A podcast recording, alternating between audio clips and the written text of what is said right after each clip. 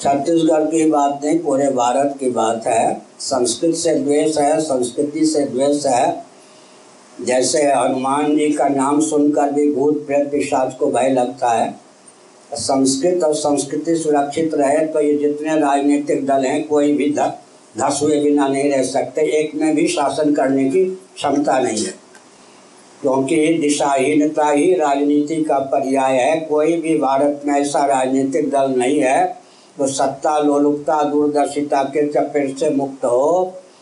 फूट डालो, राज्य करो, समस्या पैदा करके वोट लो और समस्या के समाधान के नाम पे सरदर्द उत्पन्न करो। प्राय राजनीति में उन्माद की ही पराकाष्ठा है। छलबल डंके की चोर से जनता को रिझा के, नाच के, गाय के, गा के रुपया दे करके और लाठी डंडा चला करके राज्य करने का क्रम है। संस्कृत और संस्कृति से ये नहीं, शंकराचार्य से भी द्वेष है। मैं सत्ताईस वर्षों से इस पद पर हूँ, किसी राजनीतिक दल का नहीं हूँ। कोई राजनीतिक दल ऐसा नहीं, भारत में जो मुझसे डरता ना हो। जो भी प्रधानमंत्री रहे हैं हैं, डरते हैं सब। मुख्यमंत्री भी सब डरते हैं, बिना गाली के ही, चपत के ही। लेकिन कोई भी ऐसा राजनीतिक दल नहीं जो गुप्त या प्रकट पावना खींचता हो। ये व्यामोह हो गया है कि राजनेता अपने से बड़े भगवान भी आ जाए तो गिनने के लिए तैयार नहीं, शंकराचार्य को गिनने के लिए तैयार नहीं। क्योंकि वो जानते हैं कि शंकराचार्य का वर्चस्व रहेगा तो शासन नहीं कर सकेंगे। इसलिए भाजपाई शंकराचार्य, कांग्रेसी शंकराचार्य, सपाही बसपाई अपने अपने दल के शंकराचार्य भी बना लिए गए। मुलायम सिंह ने एक व्यक्ति को, जिसकी दो तीन पत्नियाँ थी, मंच पर जो बैठाता था, उसको चारों पीठ का शंकराचार्य घोषित कर दिया था। समझ गए कि राजनीतिक दल किसी को भी शंकराचार्य बना लेते हैं, या कोई असली शंकराचार्य हैं तो उनको पटा लेते हैं, पर्याप्त सुविधा देते हैं। इसके पीछे अंग्रेज़ों की कूटनीति है, उधर आपका ध्यान नहीं जाता होगा। वो कूटनीति क्या है? सावधान। गांधी जी का नाम सुना है आपने, वो तो राजनेता थे। धर्मारीश्वर के तो अनभिज्ञ थे, बिल्कुल। राजनीति में भी पारंगत नहीं थे, ये तो स्पष्ट ही है। उनकी अहिंसा के गर्भ से घोर हिंसा निकल आई, देश का विभाजन हो गया टुकड़े टुकड़े देश हो गए। लेकिन अंग्रेज़ों की कूटनीति बड़ी विचित्र उन्होंने जनगण मन अधिनायक जय है ये अंग्रेज़ों की स्तुति है या नहीं? रविन्द्रनाथ टैगोर जी ने अंग्रेज़ों की प्रसन्नता के लिए यह पद्य बनाया था। उसी को कालांतर में राष्ट्रगीत के रूप में घोषित कर दिया गया। क्या देख लीजिए, इनको लेना जनगण मन अधिनायक जय ये विनियोग है राष्ट्रगीत में। अंग्रेज़ों की स्तुति है। रविन्द्रनाथ टैगोर? क्या भाई, जल्दी इधर आओ। रविन्द्रनाथ टैगोर ने सबसे पहले कहा था अंग्रेज़ों की प्रेरणा पा करके गांधी जी के लिए महात्मा महात्मा शब्द का प्रयोग सबसे पहले रविन्द्रनाथ टैगोर ने किया। गांधी जी बुरे थे, ये नहीं कह रहा। आज कोई सौ पृष्ठों का जीवन चरित गांधी जी का पढ़ के मुझे कुछ सिखाना चाहे जब मैं नौवीं कक्षा में था, तब मैंने एक हज़ार पृष्ठों का जीवन से गांधी जी को पक्का पढ़ा था। बहुत से कुटीर उद्योग, लघु उद्योग आदि, उनकी योजनाओं को बचपन में गाँव में क्रियान्वित भी किया था। तो मैं एक संकेत करता हूँ, अंग्रेज़ों की कूटनीति थी कि एक राजनेता देश का शासन भी करें, वही आध्यात्मिक, धार्मिक गुरु भी माने जाए। ताकि परंपरा प्राप्त शंकराचार्य की गद्दी में विकृति आ जाए, शंकराचार्य का पद ही विलुप्त हो जाए। समझ गए? इसलिए गांधी जी की ओर ये महात्मा हैं, राष्ट्र के क्या हैं? आध्यात्मिक मनीषी हैं। और अपने अनुकूल एक व्यक्ति को प्रधानमंत्री बना दिया नेहरू जी को, ये तो मालूम है। कालक्रम से गांधी जी चले गए, विनोबा जी को खड़ा कर दिया गया। उन्हीं के अनुयायी थे। कालक्रम से विनोबा जी भी काल कबलित हो गए। विनोबा जी से भी अधिक बलवान, ख्याति प्राप्त, विश्व स्तर के नोबल पुरस्कार प्राप्त महानुभाव गांधी जी और बुद्ध जी के अहिंसा पर लट्टू अपने आप को मानने वाले मेरे बहुत लाडले प्यारे मान्य श्री दलाई लामा जी को भारत का घोषित धार्मिक आध्यात्मिक मनीषी घोषित कर दिया गया। जो दलाई लामा जी पहला वाक्य बोलते हैं कि मैं हिंदू नहीं हूँ, अपने लिए समझ गए अच्छा अब अंग्रेज़ों की कूटनीति पर किसी का ध्यान जा रहा है? इस रॉकेट, कंप्यूटर एटम मोबाइल के युग में इक्कीसवीं शताब्दी में भी पोप जी को उन्होंने पाल के रखा है। आपको मालूम होगा इतिहास की दृष्टि से यह ना हो, भारत में सबसे पहली गोरी चमड़ी का व्यक्ति कौन आया? उसका नाम सिकंदर था। भारत में सबसे पहले गोरी चमड़ी का व्यक्ति जो आया, उसका नाम सिकंदर था। सिकंदर एक दंडी स्वामी से मिले थे। जर्मन मूल का व्यक्ति अभी आएगा राष्ट्र रक्षा साधना शिविर में। उसने हमारे यहाँ पच्चीस पृष्ठों में अंग्रेज़ी में पत्र लिखा। उसी के ये वाक्य है कि सिकंदर एक दंडी स्वामी से मिले थे। शंकराचार्य हो सकते हैं वो। भगवान शंकराचार्य जी ने जो चार धार्मिक राजधानी बनाई, उसको ठीक से समझा। कालांतर में उसी को क्रियान्वित किया गया पोप जी की गद्दी के रूप में। पोप जी जिस वेटिकन सिटी में रहते हैं, उसको राजधानी कैपिटल की मान्यता प्राप्त है। पोप जी को रिलीजन पंथ मज़हब का सर्वोत्कृष्ट गुरु ही नहीं बल्कि सेनाध्यक्ष और राष्ट्राध्यक्ष भी माना जाता है। अपने मज़हब के गुरु को, पंथ के गुरु को अंग्रेज़ों ने, क्रिश्चियनों ने राष्ट्रपति, सेनाध्यक्ष और धर्मगुरु बना के रखा है। समझ गए? हमारे यहाँ सत्तर साल बहत्तर साल पहले ही शंकराचार्य का पद विलुप्त हो जाए, ये षडयंत्र किया। कोई ऐसे माई का प्रधान, माई के लाल प्रधानमंत्री, इधर ध्यान दे चुके हैं अब तक। किसी का ध्यान नहीं गया, अंग्रेज़ों की कूटनीति का मारा हुआ देश। तुमको पोप चाहिए, हमको शंकराचार्य नहीं चाहिए। ध्यान गया नहीं? दूसरी बात यह है कि भारत में पचास से अधिक वर्षों से मान्य से दलाई लामा जी रहते हैं। तिब्बत का संविधान पढ़िए दलाई लामा जी हमको बहुत मानते हैं, हम भी उनको बहुत स्नेह देते हैं। उनका लिखा हुआ पत्र हस्ताक्षर से तो हमारे यहाँ, उसका उत्तर जो मैंने दिया था, वो भी पुस्तिका के रूप में है। उनका पत्र उत्तर भी छपा हुआ ग्रंथ है। मान्य दलाई लामा जी की गद्दी भी 600-700 वर्ष की अवधि की है। भारत में भले ही वो मान्य अतिथि के रूप में निवास करते हों, तिब्बत के संविधान के अनुसार बौद्धों के सार्वभौम धर्मगुरु ही नहीं, राष्ट्रपति और सेनाध्यक्ष भी होते हैं दलाई लामा। शंकराचार्य महाराज की अनुकृति को बौद्धों ने पाल के रखा है, क्रिश्चियनों ने पाल के रखा है। और हमारे यहाँ सत्तर बहत्तर साल पहले ही राजनेताओं के पास वो पद चला गया, समझ गए? आचार्य का भी। अपने यहाँ इस इक्कीसवीं शताब्दी में भी राजतंत्र को अंग्रेज़ों ने पाल के रखा है। विक्टोरिया से अधिक समय से एलिजबेथ शासन कर रही है एलिजाबेथ या एलिजबेथ विक्टोरिया से अधिक समय से शासन कर रही हैं? मूर्ख बनाना हुआ या नहीं भारत को? अगर तुम्हारे लिए राजतंत्र इस इक्कीसवीं शताब्दी में वरदान है तो भारत के लिए अभिशाप क्यों है? अगर तुम्हारे लिए पोप जी की गद्दी वरदान है तो हमारे लिए शंकराचार्य की गद्दी उससे बहुत प्राचीन है, क्यों नहीं? वरदान है। फिर आपको सुनकर आश्चर्य होगा, भगवान शंकराचार्य दसवें गुरु थे। प्रथम गुरु श्रीमन नारायण उसके बाद ब्रह्मा जी, वशिष्ठ जी, शक्ति जी, पराशर जी, व्यास जी, सुखदेव जी, गौरपादाचार्य जी गोविंद पादाचार्य जी, शंकराचार्य जी दसवें स्थान पर। श्रीमन नारायण से मेरा स्थान एक सौ पचपनवा है। शंकराचार्य के बाद मेरा स्थान गुरुगद्दी पर एक सौ पैंतालीसवा है। श्रीमन नारायण से एक अरब संतानवे करोड़ उनतीस लाख उनचास हज़ार एक सौ उन्नीस वर्षों की हमारी परंपरा। इस कल्प में एक अरब संतानवे करोड़ उनतीस लाख उनचास हज़ार एक सौ उन्नीस वर्षों की हमारी परंपरा है। भगवान शंकराचार्य की दृष्टि से विचार करें तो 2003 503 वर्ष पहले उन्होंने गोवर्धन मठ के प्रथम शंकराचार्य के रूप में पद्मपादाचार्य जी को प्रतिष्ठित किया।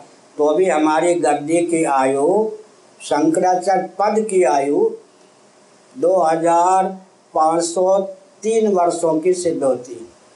इतनी सुदृढ़ परंपरा को फूक मार के कोई उड़ा दे, लेकिन अंग्रेज़ों की कूटनीति ने लगभग उड़ा दिए इसलिए मैंने कहा कि शंकराचार्य के प्रति अनास्था हो।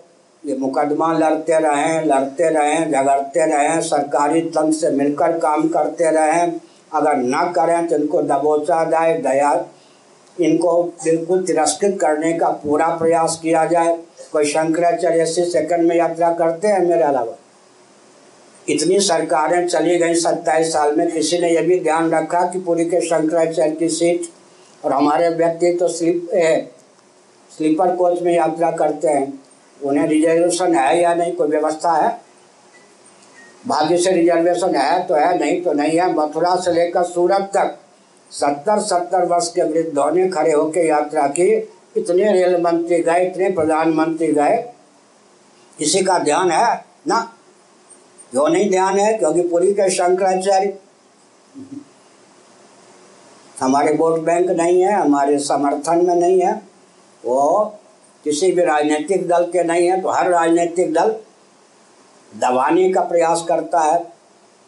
जब तक सपा की सरकार थी तब तक क्या क्या हमारे साथ अत्याचार प्रयाग महीने में नहीं प्रयाग में माघ महीने में नहीं हुआ। ईंट बरसाए गए पत्थर बरसाए गए जूठे पत्थर बरसाए गए और गालियाँ दिलवाई गई हम्म, पचास पचास पुलिस को लेकर के। और अत्याचार की पराकाष्ठा भारत के इतिहास में नहीं, विश्व के इतिहास में किसी शंकराचार्य के साथ इतना अत्याचार हुआ होगा? और भाजपा की सरकार में भी उज्जैन में, देखा और कहा नासिक में आतंकवादी को शंकराचार्य के रूप में खूब सुविधा दी गई। प्रयाग में भी सुविधा पर्याप्त दी गई, क्योंकि आदित्य जो, क्या नाम है, आदित्यनाथ जोगी पच्चीस साल से मेरे परिचित हैं। अभी भी एकांत पे घंटा बैठे थे, प्रयाग में, पुरी में भी बैठे थे घंटा, लिहाज में। लेकिन आतंकवादी ढंग के व्यक्ति को शंकराचार्य के रूप में पूरी सुविधा दी गई। तो हमने संकेत किया कि जैसे भूत प्रेत आदि को हनुमान जी से भय लगता है, शंकराचार्य अपने अस्तित्व को संभालेंगे। शंकराचार्य का दायित्व क्या है मालूम है? शासकों पर शासन कर आज के शंकराचार्य भी प्राय इस बात को नहीं जानते, मैं भी एक शंकराचार्य हूँ। शासकों पर शासन करना शंकराचार्य का दायित्व और अधिकार। तो शंकराचार्य अपने स्वरूप को समझ जाएँगे, पवन तनय बल, पवन सवाना काचुप स्वादि रहे बलवाना, इन सब की दाल क्या गलेगी? इसलिए शंकराचार्य मनोवादी होते हैं। इनको दबोचेंगे तो हम अधिक समय तक तो शासन कर सकते हैं। पूरे विश्व को, अभी तो आप बहुत दूर हैं, हम तो जानते भी नहीं। पूरा विश्व एक घात लगाए हुए है कि पूरी के शंकराचार्य का पद या पूरी के शंकराचार्य समाप्त हो जाए अंदर से। बाहर से कोई विरोध नहीं करता, क्योंकि ये शुद्धि, युक्ति, अनुभूति, दर्शन, विज्ञान, व्यवहार तीनों में सामंजस्य साधने वाला कभी कोई केवल वैदिक सिद्धांत है दूसरा कोई सिद्धांत ही नहीं है। तो जो श्रुति युक्ति, अनुभूति, दर्शन, विज्ञान, व्यवहार तीनों में सामंजस्य साध के व्यवहार करेगा विश्व उस पर लट हुए बिना रह नहीं सकता। इसलिए विश्व में कोई क्रिश्चियन रह नहीं सकता, कम्युनिस्ट रह नहीं सकता, कुछ रह नहीं सकता है। हमारा प्रमाद शासन तंत्र समझिए, सनातन सिद्धांत को समझने में भूल, क्रियान्वयन में भूल ही अन्य तंत्रों का जीवन है। न तो कम्युनिस्ट टिक सकता है, न मुस्लिम तंत्र क्रिश्चियन तंत्र। छात्र धर्म अगर प्रबल होता तो कौन सी टिकता जी कोई टिकता तंत्र ब्राह्मणों ने अपने दायित्व का पालन विधिवत किया होता तो कौन सा तंत्र चलता सेवा तंत्र अगर जागरूक होते तो क्रिश्चियनों की दाल गलती सेवा के नाम पर। मैं एक संकेत करता हूँ, यावत भ्रिय तो जठरम तावत स्वत्व ही दे नाम अधिकम यो भी मान्यता सस्ते नो दंड मरहती। नारद जी का वचन है श्रीमद भागवत सप्तम स्कंद में कम्युनिस्ट कोई हो तो समझ लें, सुन लें। कम्युनिस्ट की धारा में बहने वाले, एक व्यक्ति का अपने द्वारा समर्जित संपत्ति पर भी उतना ही अधिकार है, जिससे पेट भर जाए। साई, इतना दीजिए जा मैं कुटुंब सभाए, मैं भी भूखा ना रहूँ, साधु न भूखा जाए। पेट अपना पालन हो जाए, परिवार का पालन हो जाए, सगे संबंधी का स्वागत हो जाए, रिश्तेदार, नातेदार का स्वागत हो जाए, अति सेवा हो जाए, देव पितृ कार्य का संपादन हो जाए, इसके लिए जितना उचित संपत्ति, धन चाहिए, उसके अतिरिक्त धन पर अगर कोई अपना स्वामित्व मानता है तो नारद जी कहते स्तेन, चोर है। दंडाधिकारी का कर्तव्य उसे दंड दे। दंड क्या मिलना चाहिए? विदुर जी से पूछिए। महाभारत उद्योग पर धृतराष्ट्र को बताया विदुर जी ने। दो व्यक्ति दंड के अधिकारी हैं। दंडाधिकारी का काम है दो व्यक्तियों को समझावे, न समझने में आवे तो दंड दे। धनवंतम अदातारम, धनी होकर उचित जगह में रुपये का संपत्ति का विनियोग न करने वाला। धनी हो, दाता न हो, और दरिद्र हो दाने दाने के लिए मोहताज हो हाथ पाँव से पुंज, लुंज पुंज ना हो। कार्य करने की क्षमता हो, लेकिन श्रम चोर हो, सुविधा चाहता हो, धन चाहता हो, हाथ पर हाथ रखे बैठा हो, वो दरिद्र भी दंड का पात्र हर दरिद्र दुर्व्यसनी ना हो, मितव्ययी हो, कार्य करने में समर्थ हो, लेकिन कार्य न करे, वो दरिद्र भी दंड का अधिकारी है। धनी जो दानी नहीं है उचित स्थल पर अपनी संपत्ति का उपयोग नहीं करता। तो दंड क्या मिलना चाहिए? सुन के आप चौंक जाएँगे। दंडाधिकारी का कर्तव्य है कि मज़बूत वजनदार पत्थर मज़बूत रस्सी से बिल्कुल ठीक ढंग से उसको गले में बांधकर जलाशय में डुबो दे। यह जब शासन तंत्र था तो कौन कम्युनिज्म की धारा में बह सकता था जी? क्षत्रिय अपने ओजस्विता का परिचय देते थे तो कम्युनिस्टों की दाल क्या गलती? मुस्लिम तंत्र की दाल गलती? सेवा का प्रचार, प्रकल्प ठीक चलता था क्रिश्चियनों की दाल क्या गलती? जितने तंत्र हैं, सनातन संस्कृति को, सिद्धांत को ठीक से न समझकर, न क्रियान्वित करने के कारण ही तो बने हैं। हमारा प्रमाद ही विश्व का जीवन है। जब हम अपने प्रमाद को दूर कर देंगे, शास्त्रोक्त विधा से हमें शासन तंत्र प्राप्त होगा व्यास गद्दी और शासन तंत्र में सामंजस्य होगा तो किसी की दाल नहीं गलेगी। हमने बहुत विस्तार पूर्वक उत्तर दिया। तो हम ही से तो विश्व को खतरा है ना। एक भी मनुवादी सुरक्षित रह गया, शास्त्र की ठीक से व्याख्या करने वाला विश्व में किसी तंत्र की दाल नहीं गलेगी। और हमारा, हमें बहुत प्रसन्नता है, हमारे व्यक्तियों ने टुल्लू आचार्य जी ने प्रशांत आचार्य जी ने, पी सी झा जी ने वैज्ञानिक संस्थानों में पूरे भारत में हमको पहुँचाया। वैज्ञानिक संस्थानों में जाकर आधुनिक विज्ञान की हमने दिज्जी उड़ाई दिशाहीनता की पराकाष्ठा सब प्रमदित हुए, कहीं से मुर्दाबाद की आवाज़ नहीं आई। आप ये भी नहीं कह सकते, सब हिंदू थे। ज़्यादातर कम्युनिस्ट, क्रिश्चियन, मुस्लिम तंत्र के व्यक्ति भी थे। इसका मतलब सब जानते हैं कि आधुनिक विज्ञान की दिशाहीनता विश्व के लिए मारक है। विकास की परिभाषा ही विस्फोटक है। विकास को का क्रियान्वयन ही विस्फोटक है। इसलिए जब तक सनातन शास्त्रों के अनुसार विकास को परिभाषित और क्रियान्वित करने का मार्ग प्रशस्त नहीं होगा, तब तक विकास के नाम पर विश्व गड्ढे में जाता रहेगा। इस चीज़ को पूरा विश्व समझने लगा है। अंत में धर्मशास्त्र, अर्थशास्त्र काम शास्त्र मोक्ष शास्त्र चिकित्सा शास्त्र वास्तु विज्ञान गणित विज्ञान चौंसठ कला, बत्तीस विद्या देने वाले वैदिक महर्षि रहे हैं।